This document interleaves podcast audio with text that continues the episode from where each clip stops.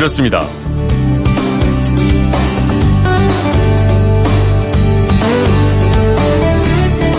안녕하십니까 전종원입니다. 올해 세계 최고의 화제 뭐니 뭐니 해도 북미 정상회담일 겁니다.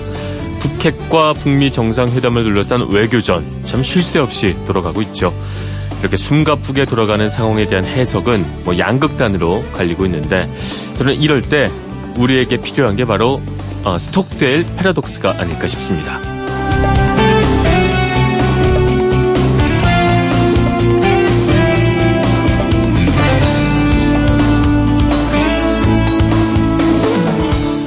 스톡데일 패러독스 그건 이렇습니다.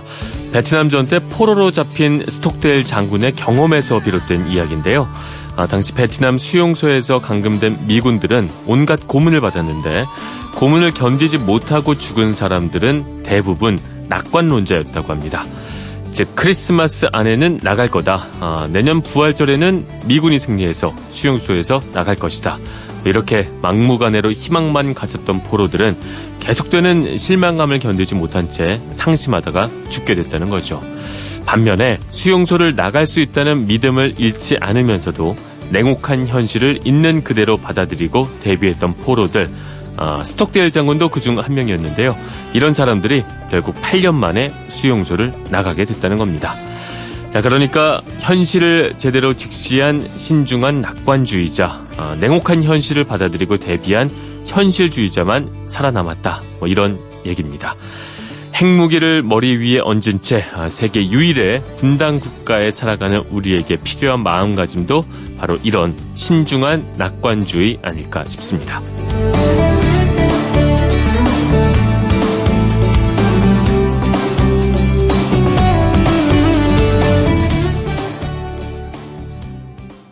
5월 23일 수요일 그건 이렇습니다. 전종환입니다. 아, 밤사이 나온 소식들 먼저 살펴보겠습니다. 미국을 방문 중인 문재인 대통령과 도널드 트럼프 미 대통령이 북한의 체제 불안 해소 방안에 대해 논의하면서 북미 정상회담이 차질 없이 진행되도록 노력하기로 했습니다. 정상회담 이후 가진 기자회견에서 트럼프 대통령은 아, 김정은 북한 국무위원장이 완전하고 검증 가능하며 돌이킬 수 없는 비핵화, 일명 CVID를 수용할 경우 체제 안전을 보장하겠다 이렇게 밝혔습니다. 110억 원대 뇌물수수와 350억 원대 다스 횡령 등의 혐의로 구속 기소된 이명박 전 대통령이 오늘 처음으로 법정에 출석합니다. 지난 3월 22일 구속된 지 62일 만이고요. 오늘은 고 노무현 전 대통령이 서거한 지 9주년이 되는 날이자 박근혜 전 대통령이 피고인으로 처음 법정에 선 지 1년째 되는 날입니다. 어, 2018 KBO 리그에서 하나 이글스가 10년 만에 정확히 3,661일 만에 단독 2위에 올랐습니다. 네, 10년 만에 단독 2위.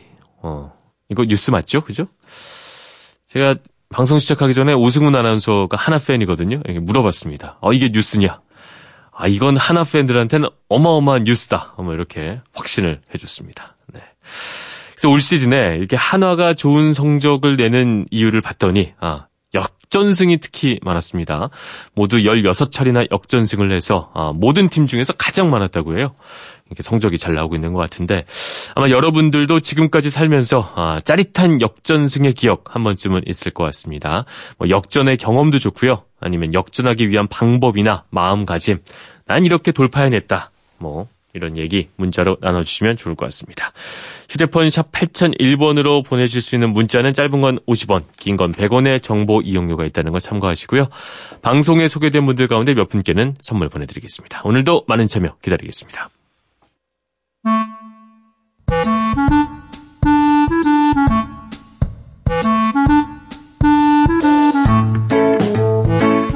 오늘을 꽉 채워줄 생활정보 알려드립니다. 오늘을 채우는 여자 곽지연 리포터 나오셨습니다. 안녕하세요. 네, 안녕하세요. 네, 오늘은 어떤 정보 가져오셨나요? 어제 휴일이었잖아요. 그렇죠. 이제 월요일도 휴가 내서 긴 연휴 보내시는 분들도 많을 음. 텐데요. 이렇게 연휴 기간에 분명 푹 쉬었다고 생각했는데 오늘 출근길에 여전히 피곤하신 분들 분명히 있으실 거예요. 확실히 아이가 생기고 나니까 아, 연휴란 게 더 피곤한 거구나. 회사가 그리운 거예요. 방송하고 그렇죠. 싶고 나와서 새벽에 맞아요. 나와도 좋고. 네. 그래서 내 몸의 묵은 피로를 조금씩 필요합니다. 네, 네, 조금씩 없애주는 이름하여 피로야 가라 습관법이에요. 오늘 아, 알려드리겠습니다. 정말 기대가 되는데 아, 요 습관만 기르면 피로가 정말 사라지는 거죠. 네. 네 기대를 해보겠습니다. 네. 어떤 거죠?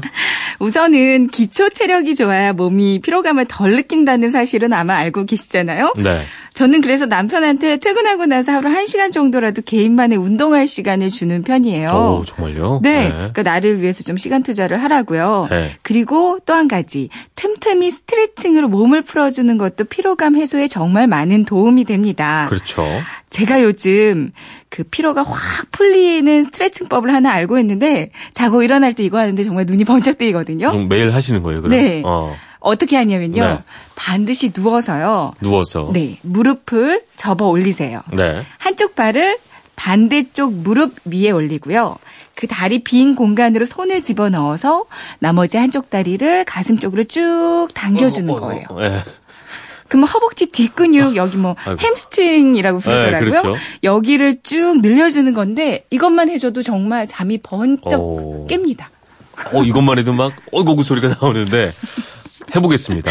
네. 근데 이런 거는 좀 전에 저도 해보니까 이게 사무실에서 하기에는 약간 음. 민망하기도 하고 말이죠. 누워서 누워서. 어, 너뭐 하는 거냐 네. 사람들이 이럴 것 같고 사무실에서 할 만한 것도 있을 것 같은데요. 네, 뭐 직장에서 피곤하실 때마다 하면 좋을 만한 아주 간단한 스트레칭도 있어요. 네. 이건 정말 쉬운데 자리에서 좀 일어나셔야 되거든요. 네, 일어나서 다리를 어깨 너비만큼 벌린 상태로 서서요. 네. 상체를 아래로 쭉 수그려줍니다. 그렇죠. 그러면서 팔도 같이 어이구. 크게 움직여주시면 돼요. 네. 그 상태로 이제 크게 기지개를 펴면서 일어나는, 일어나는 거예요. 아이고. 서서 크게 전신으로 기지개를 폈다 수그렸다 이거를 반복해 주시면 되거든요. 어, 근데 동작이 정말 프로페셔널 하신데요. 많이 해보신 느낌이 나요. 이거 네. 해줘야지 안 그러면 피곤해서 네, 맞아요. 어깨 결리고 그래서 해주는 게 좋아요. 네. 그리고 또 의자에 편안하게 앉아서요. 허리를 쭉 한번 펴주면서 목을 뒤로 젖혔다가 앞으로 숙였다가 요 동작만 자주 해줘도 내 몸 사이사이에 피로 물질이 쌓이는 걸 막아줄 수 있다고 합니다. 요거는 잘할 수 있을 것 같아요. 목에 이렇게 젖었다는 거는 간단하고 네. 사무실에서 네. 해도 부담도 없을 것 같고 말이죠. 네. 어쨌든 이거를 좀 습관적으로 하는 게 중요하다 이 네. 말씀이시죠. 하루에 10분 정도만 투자하시면 되거든요. 네. 그러니까 한 동작씩 1분씩만 투자를 해도 하루에 10분은 금방 쌓이게 돼요. 네. 그리고 이제 물 마시기를 습관처럼 알람을 맞춰서라도 일부러 하시면 더 좋겠고요. 이렇게 뭐 스트레스 스트레칭이나 물 마시기는 내 생활 습관으로 만드시고요. 네. 익숙해진 생활 습관 하나는 버리시는 게 좋습니다. 어떤 걸 버려야 되는 건가요? 바로 커피예요. 커피. 커피가 아. 양도 문제인데 언제 마시느냐가 정말 중요하거든요. 어, 언제 마시냐? 아나, 네, 네. 전종 아나운서는 커피를 언제 언제 마시세요? 저는 아침 먹고 한 번 마시고 점심 먹고 한 번 마시고 두번 네. 정도는 반드시 마셔요. 어, 저도 이제 아침에 일어나서 한 잔 마시고 점심 먹고 한 잔 마시고 네. 또 피곤하다 싶으면 이제 오후 늦게 아, 저녁 무렵에 힘드니까 그쯤 한번 더 마시고. 마시고 하는데 아, 잔쯤 마시는 거 같네요. 근데 얼마 전에 그렇죠? 제가 충격적인 내용을 하나 봤어요. 어떤 거죠? 기상 후에 2시간 이내 그리고 네. 정오에서 오후 1시 사이, 오후 5시 반에서 6시 반 사이에 커피 드시면 안 된다고 합니다. 왜요? 아마 대부분 이 시간에 커피를 많이 제일 많이 먹는 텐데요. 시간 같은데 말이죠. 이 시간이 되면 천연 각성제 역할을 하는 호르몬 코르티솔이 몸에서 많이 분비가 된다고 하는데 네. 커피에 있는 카페인은 이 호르몬 코르티솔 분비를 더 촉진해서 몸에 아. 무리를 줍니다. 이제 과도하게 호르몬이 분비되면 이게 바로 만성 피로로 이어질 수 있다고 하거든요. 하거든요. 그러니까 무심코 마시는 커피 한 잔 습관이 되고요. 그 습관이 바로 만성 피로를 불러올 수 있다는 거죠. 그러니까 커피 대신에 물을 많이 드시는 걸 음. 추천해 드려요. 그 시간에 몸에서 그렇지 않아도 이게 나 분비 촉진해 중에 나오는데 네. 커피까지 가니까 더 무리가 된다. 맞습니다. 오, 그렇군요. 그러면 어쨌든 안 마시긴 좀 힘드니까 시간대를 바꿔서 마실 필요가 있겠어요. 그죠? 네, 그러니까 어. 오늘부터 이제 점심 드시고 나서 커피 바로 드시지 마시고요. 이 시간에 이제 햇빛 받으면서 스트레칭 하시면 더 좋을 것 같습니다. 네. 이제 마지막으로 기본적인 습관인데 참 어려운 거잘 네. 먹고 잘 아, 자기예요. 중요하죠. 자기 전에 누워서 스마트폰 보시는 분들 많으시잖아요. 그렇죠. 스마트폰은 숙면에 방해가 됩니다. 당장 막 아예 안 보는 거 너무 힘들 수 있으니까요. 네. 하루에 3분씩만 시간을 줄여 나가시고요. 음. 음. 화면도 너무 밝지 않게 보는 게 좋겠어요. 알겠습니다. 스트레칭은 좀 습관적으로 하는 게 좋을 것 같고 네. 커피 마시는 거는 점심 후 아침 일어나자마자는 좀 가급적 피해서 마시는 게 좋을 것 같습니다. 네. 네, 오늘도 알찬 정보였습니다. 지금까지 오늘을 채우는 여자 곽지연 리포터였습니다. 오늘도 고맙습니다. 네, 고맙습니다. Take Me Home Country Roads입니다. 존 덴버예요. Almost heaven, West Virginia, Blue Ridge Mountains, Shenandoah River. Life is old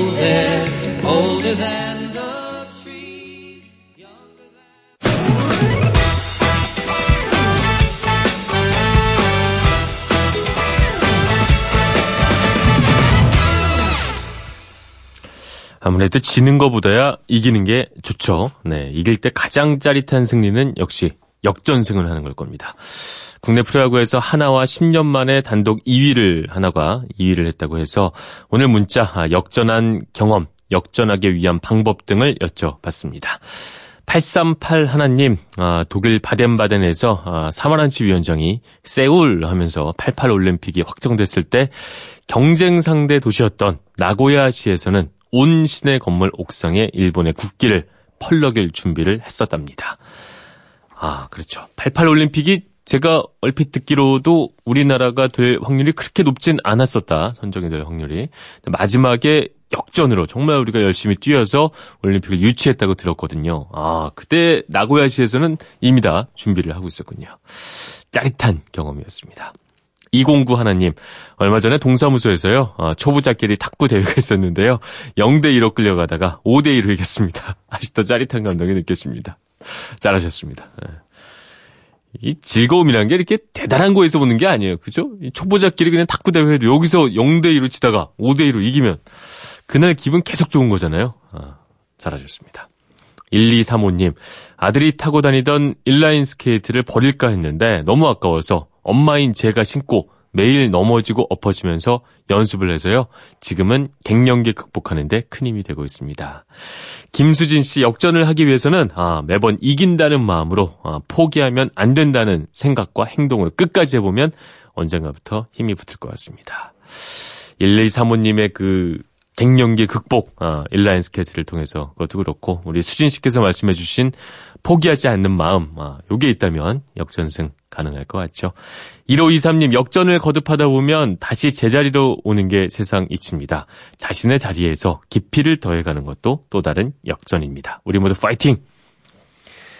마지막으로 4156님 학창 시절에 재수를 해서 아, 더 좋은 대학에 합격한 적이 있습니다. 그런데요 아, 딸이 저를 닮아서 지금 재수하고 있습니다. 포기하지 않고 역전에 성공하기를 기대합니다. 우리 딸 이나 파이팅! 아들도 고3입니다. 아들도 파이팅! 아, 어머니께서 고생 많으십니다. 저도 아, 딸 이나 양과 아들 고3 아들의 아, 좋은 성적. 이제 몇 달 남았죠? 지금이 5월이니까 6, 7, 8, 9, 10, 한 6개월 남았네요. 네, 남은 6개월 정말 최선을 다해서 좋은 결과, 대단한 역전승 이뤄내길 바라겠습니다. 청취자 여러분의 참여로 만들어가는 그건 이렇습니다. 전종환입니다. 저는 잠시 후에 돌아오겠습니다. 왜라는 말을 다른 나라 사람들은 어떻게 소리낼까요? Why? 세상의 모든 왜라는 궁금증에 대한 대답을 들려드립니다. 궁금증에 대한 가장 친절한 설명서. 그건 이렇습니다.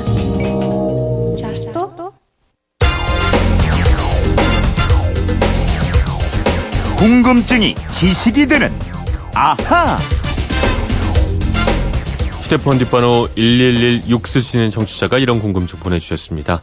아, 문재인 대통령이 해외로 나갈 때 전용기를 타고 갑니다. 북한 김정은 위원장도 트럼프 대통령과 회담을 하기 위해서 싱가포르에 갈 때도 전용기를 탈 거라고 하던데 각 나라의 전용기에 대해서 알려주세요 하셨습니다. 이 궁금증 오늘도 오승훈 아나운서와 함께 해결해 보겠습니다. 안녕하십니까? 안녕하세요. 네. 각 나라마다 대통령 전용기가 다 있는 편이죠? 네, 대부분 있지만 없는 나라도 있습니다. 아, 없는 나라도 있고요. 네, 당장 우리나라만 해도 이 전용기가 있기는 있지만 정부 소유가 아니고요, 전세기입니다. 네. 전세기를 하시면 그 항공사에서 빌려 타는 건가요? 맞습니다. 네. 보잉 747 400 기종인데요. 네. 대한항공에서 2010년부터 4년 동안 1,157억 원에 빌렸고요. 아, 전세로. 네. 박근혜 정부도 2020년 3월까지 재계약을 했습니다. 음. 대통령이 해외에 나갈 때는 이용하는 이 전용기가 전세기인 거죠. 네.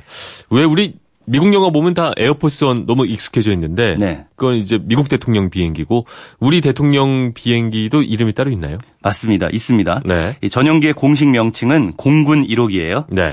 영어와 숫자로 표현하는 편명은 KAF001이고요. 별칭은 대통령을 뜻하는 코드 1입니다.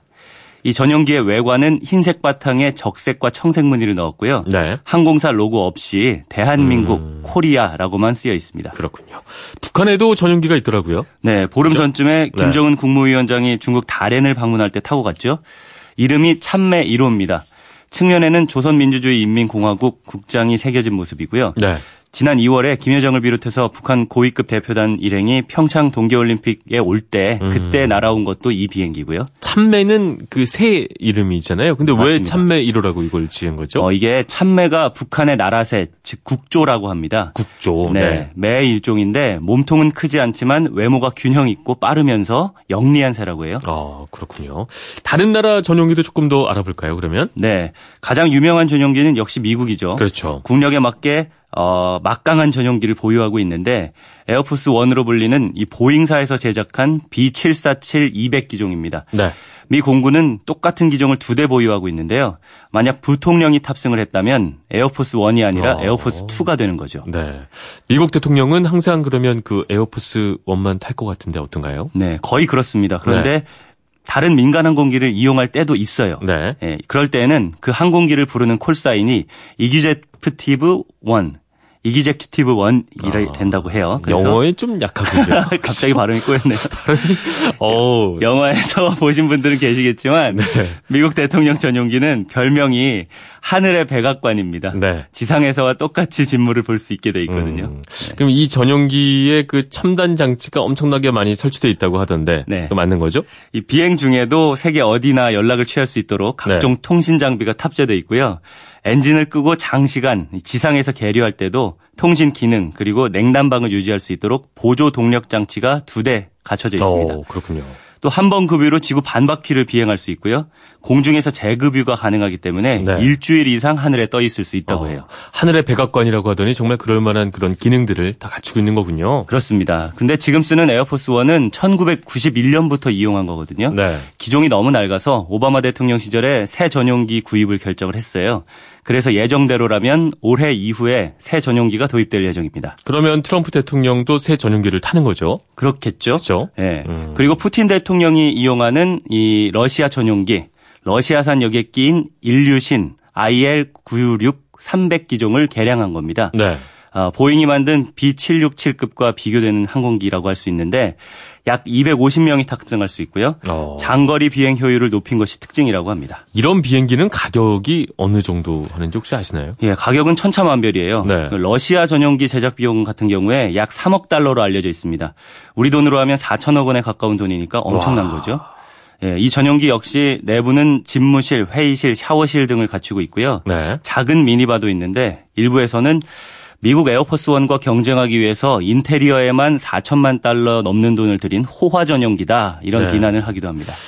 그러네요. 약간 비난받을 여지가 있는 것 같긴 한데 네. 나름대로 뭐 자존심 대결도 벌이는 것 같고 중국도 빠질 수 없을 것 같은데 중국은 어떤가요? 예, 중국에는 미국이나 러시아 같은 에어포스 원이라는 비행기가 없어요. 없어요. 네. 음. 시진핑 주석이 몇 년 전에 우리나라 올 때도 네. 이 중국 에어차이나 소속의 B747 400기종 타고 왔거든요. 아, 중국은 국가 주석 전용기를 따로 운영하지 않고 에어차이나의 항공기 중에서 한 대를 사용하고 있습니다. 어, 그럼 평소에는 민간인 태우다가 필요할 때만 이렇게 가져다 쓰는 그런 시스템인가요? 맞습니다. 민간용으로 쓰다가 해외 방문 일정이 잡히면 출국 20일 전부터 일반 운행 노선에서 빼서 내부 어. 구조 변경 작업을 벌인다고 합니다. 근데 정말 이게 잘 이해가 안 되는 게 중국처럼 왜 그 소위 대국 굴기라고 하잖아요. 네. 이런 걸 꿈꾸는 나라가 왜 전용기가 없을까? 이 중국답지 않다 이런 생각 드는데 말이죠. 이게 크게 두 가지 이유가 있다고 해요. 네. 첫째는 쓸데없는데 예산을 안 쓰겠다는 실용 정신이고요.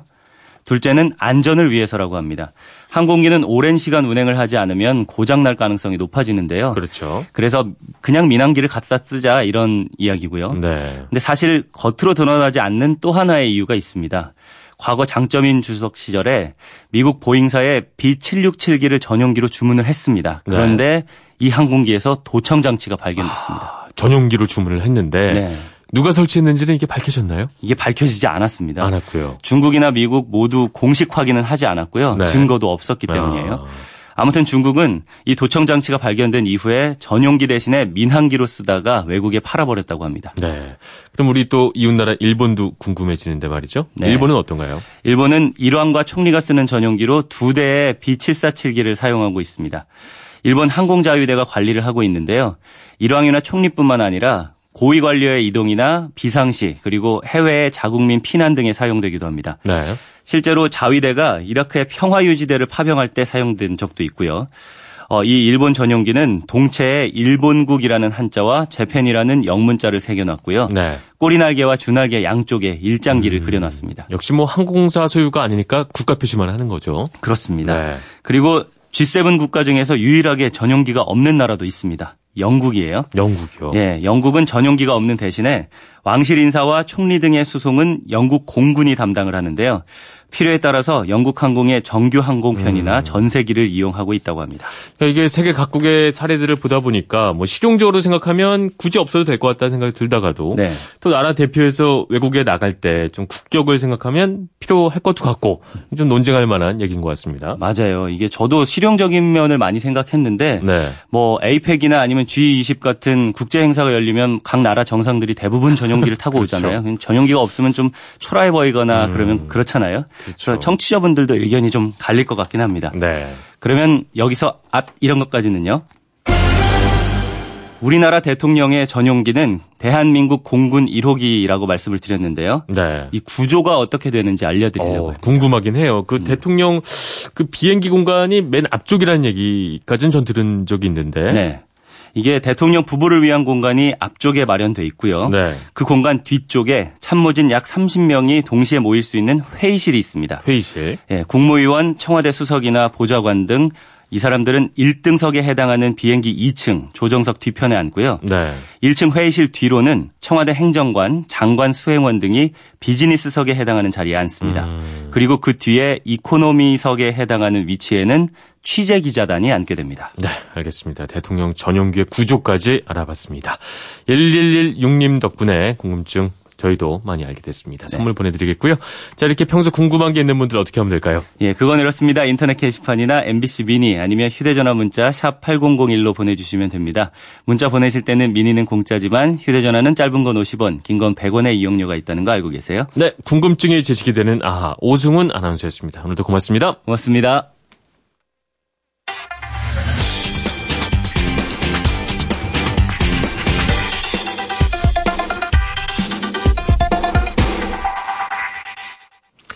오늘은 식물학의 시조로 불리는 스웨덴의 식물학자죠. 칼폰 린네의 탄생일입니다. 네, 여러분은 식물학에 대해서는 얼마나 알고 계신가요? 어, 한국의 대표적인 식물학자 떠오르는 분은 있을까요? 네, 궁금한 키워드를 알아보는 키워드 인터뷰 코너. 오늘의 키워드 한국의 식물 연구에 대해서 농촌진흥청에서 근무하는 서효원 식물학 박사와 이야기 나눠보겠습니다. 안녕하세요. 예, 안녕하세요. 네, 반갑습니다. 어, 우리나라는 언제부터 어, 식물을 연구하는 것 이게 아직까지 그렇게 많은 사람들한테 익숙하지 않을 수도 있을 텐데 이게 하나의 학문으로 자리 잡은 건 언제부터인가요? 네, 그 아쉽게도 우리나라에서 독립적인 학문으로서 식물학이 시작된 것은 아, 일정 강점기에 들어서라고 할 수 있는데요. 일제 강점기요. 어, 예, 예. 19세기 우리보다 앞서 서양의 근대 식물학을 받아들인 일본이 네. 그 19세기 들어 국제적인 두각을 나타내게 되었는데요. 아, 일제 강점기 그 자국뿐만 아니라 식민지였던 우리나라 식물에 대한 연구도 일본 학자들이 직접 할 수 있도록 어, 일제에 의한 전폭적인 지원이 있었습니다. 네. 예, 당시엔 식물학을 포함한 자연과학을 통칭해서 박물학이라고 불렀는데요. 네.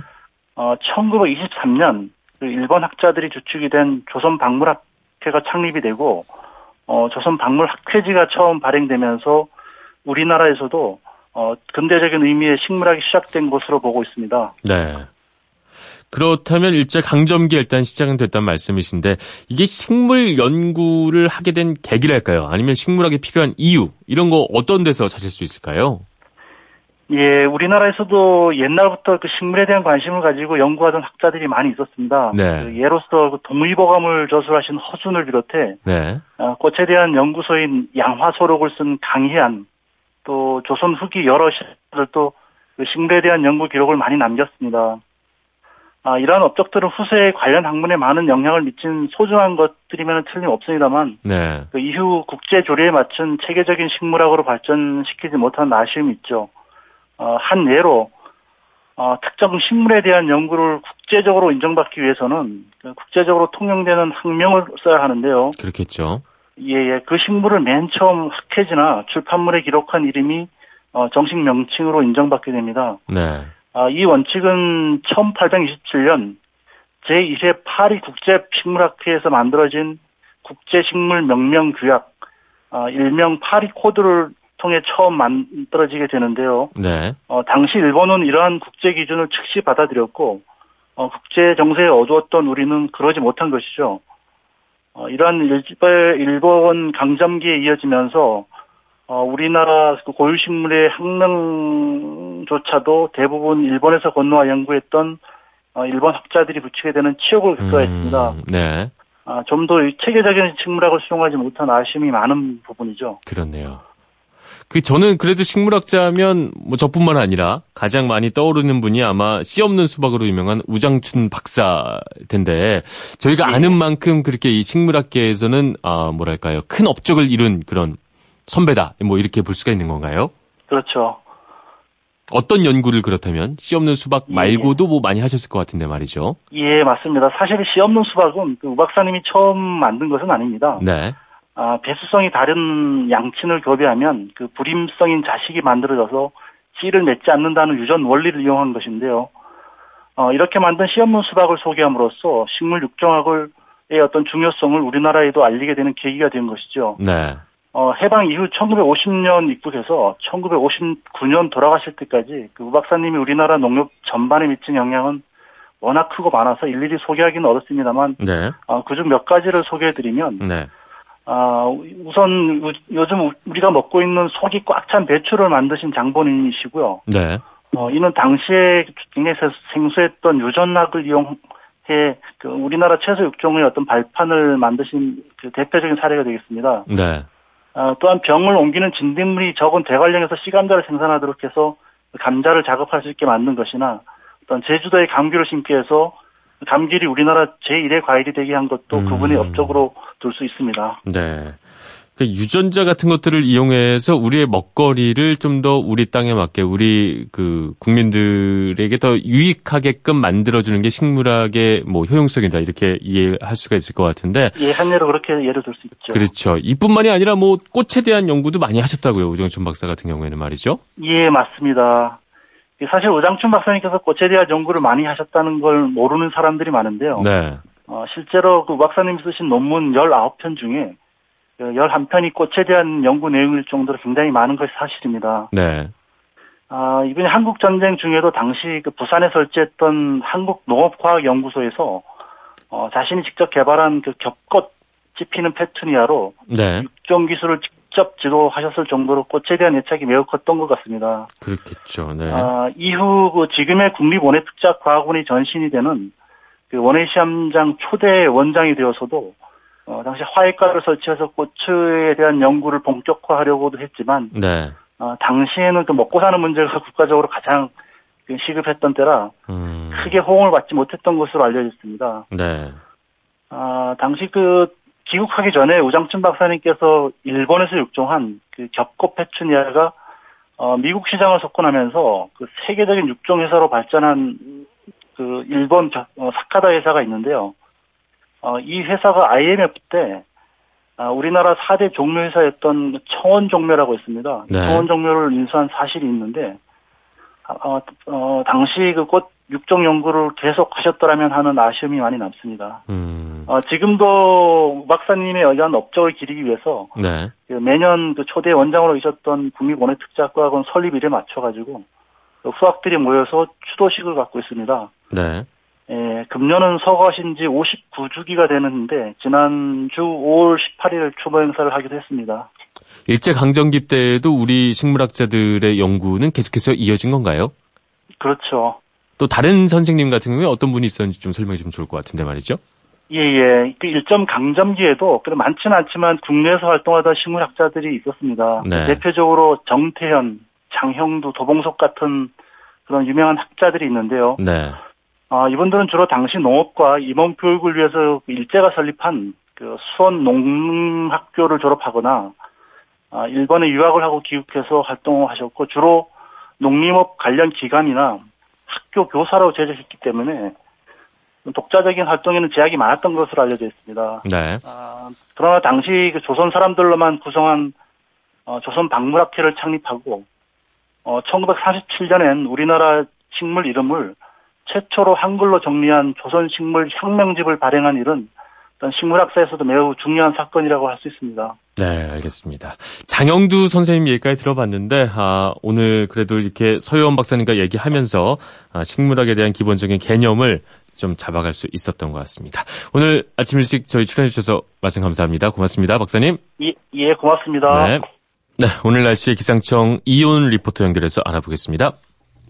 상쾌한 공기 오래 가지 않겠습니다. 황사가 날아오고 있어서요. 오후에 수도권부터 저녁 때쯤엔 전국에 다 퍼지겠고요. 내일도 하루 종일 나쁠 것으로 보이니까 마스크 챙겨 다니셔야겠습니다.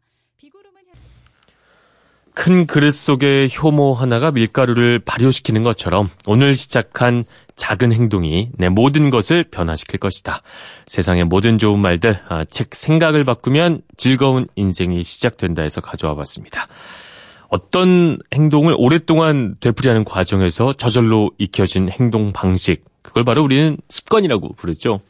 습관이 무서운 이유가 바로 그럴 겁니다. 저절로 그걸 하게 되는 거예요. 근데 또 습관이라고 하는 게 별거 없습니다. 아, 매일 하는 것들이 그냥 습관인 거죠. 뭐 일어나서 물 한 잔 마시고 아니면 평소에 그냥 다리를 잘 쩐, 떤다든가 말이죠.